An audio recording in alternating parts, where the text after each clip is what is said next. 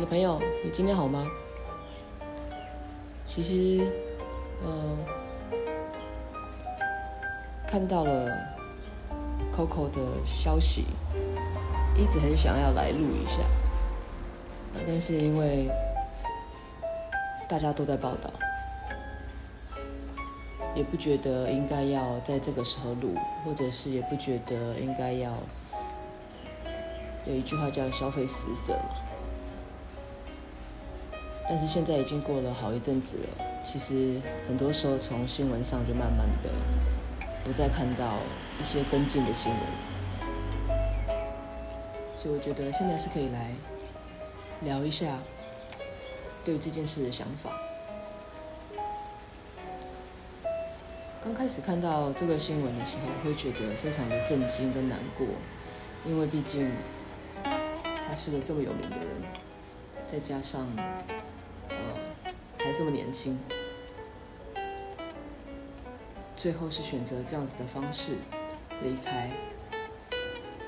不管是他的家人，或者是他的 fans，应该都会感觉到非常的震惊跟难过。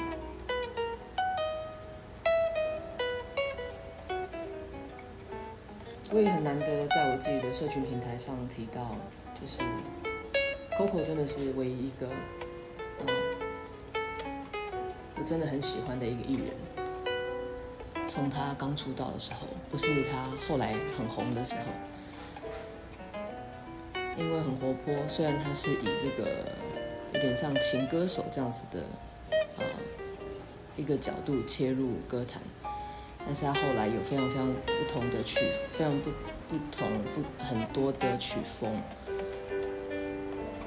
最主要是个性活泼吧，我想。虽然他后来有一点点就是，我也不知道为什么，就是本来就长得很漂亮了，但是他有去做一些整形啊，然后包括去了大陆，后期去大陆当老师的一些改变。不知道为什么，就是对于艺人去当了一些节目的讲师之后，我觉得那个样子都变得很不一样。以上都是个人，就是反正我这个频道本来就是个人嘛，所以我都讲个人的感觉。你可以不认同，也可以认同。呃，会想要聊到这个是第一个，觉得，嗯，曾经是一个我很喜欢很喜欢的艺人。然后也是很难得，我会在社群平台提到的。然后，因为最近刚刚好去饭店上课，那也聊到总统套房。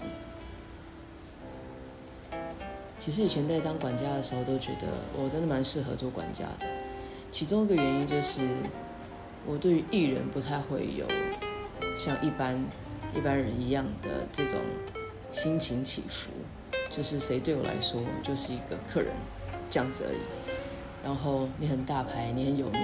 只差别在我是单一面对这个客人，或是面对这个客人以外，还有很多很多的，比如说像安全官、随扈、呃助理、秘书、巴巴的这群人。那我记得，嗯、Coco 是很早期我在总统套房有服务到的一个明星，完全没架子。然后我也是很自自由的进出他的房间，因为我是负责照顾他的管家。当然就自己要偷偷讲一下，就是很少会有让让人家这么就是服务的时候这么的这个心脏砰砰跳，就是很紧张。那个时候毕竟也年轻啦，我想，然后又刚刚好遇到一个自己很欣赏的艺人，然后又可以近距离的服务，所以就从呃他开始出道，就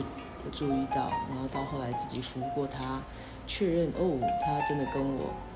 荧幕上看到的是一样的人，一样的个性。后来就甚少再追踪他的很多呃。发片的消息啊，上节目的消息，然后就是，呃，他开始当了节目的导师，然后到这次的这个新闻，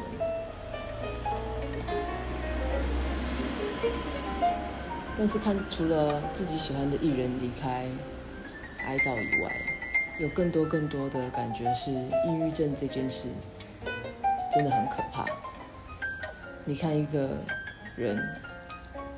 他所到之处，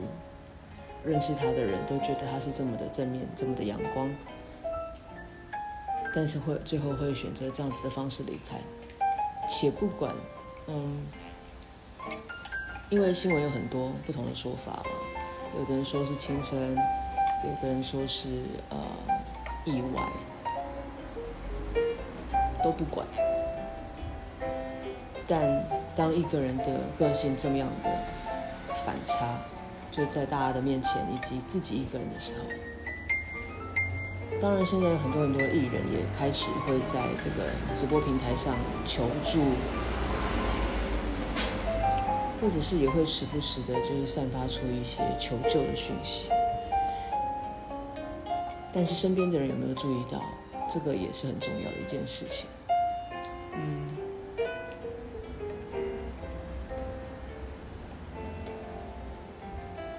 对于我的女神逝世这件事情，我能够意识到的是，真的去多关心一些身边的人。嗯在必要的时候，一定要不厌其烦，不要觉得自己很烦。你可能要透过一些方式，让对方觉得他并不孤单，要让他觉得有人跟他站在一起。但这不不是一件简单的事情，因为现在的人要花注意自己、爱自己的时间以外，去给身边的人，这件事本身就很难。何况是还要察觉到对方的情绪，对方的呃异常。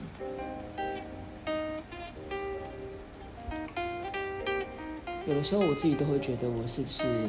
快要忧郁症或是抑郁症，因为我是个非常容易压抑自己情绪的人。这可能是往正面方向想，就是从以前到现在的一个工作历程中训练出来的一个。很好的情绪控管，但是情绪到情绪控管到一定的阶段，你没有找到一个适合自己的出口的时候，它有可能会变成是一个禁锢你的魔咒。所以有好长一段时间，我几乎情绪控管到我不太会笑，遇到难过的事情，基本上我也不太会哭。已经到了蛮蛮严重的一个阶段，就是我其实感觉不太到真正的情绪。后来慢慢的调整，那当然到现在，嗯，也遇到一个神队友，他常常鼓励我，有什么感觉应该要释放出来，包括愤怒或是生气的感觉。嗯，身边的朋友，因为到了这个年龄，大家应该要很自然的相处。所以不太需要去包装，所以现在即使是面对我的客人，我也能够呃不需要太去包装我自己的情绪。当然做生意还是要点调整，那所谓的调整跟包装或者是压抑是不太一样。所以适时的为自己的情绪找个出口，不管是用说的，用写的。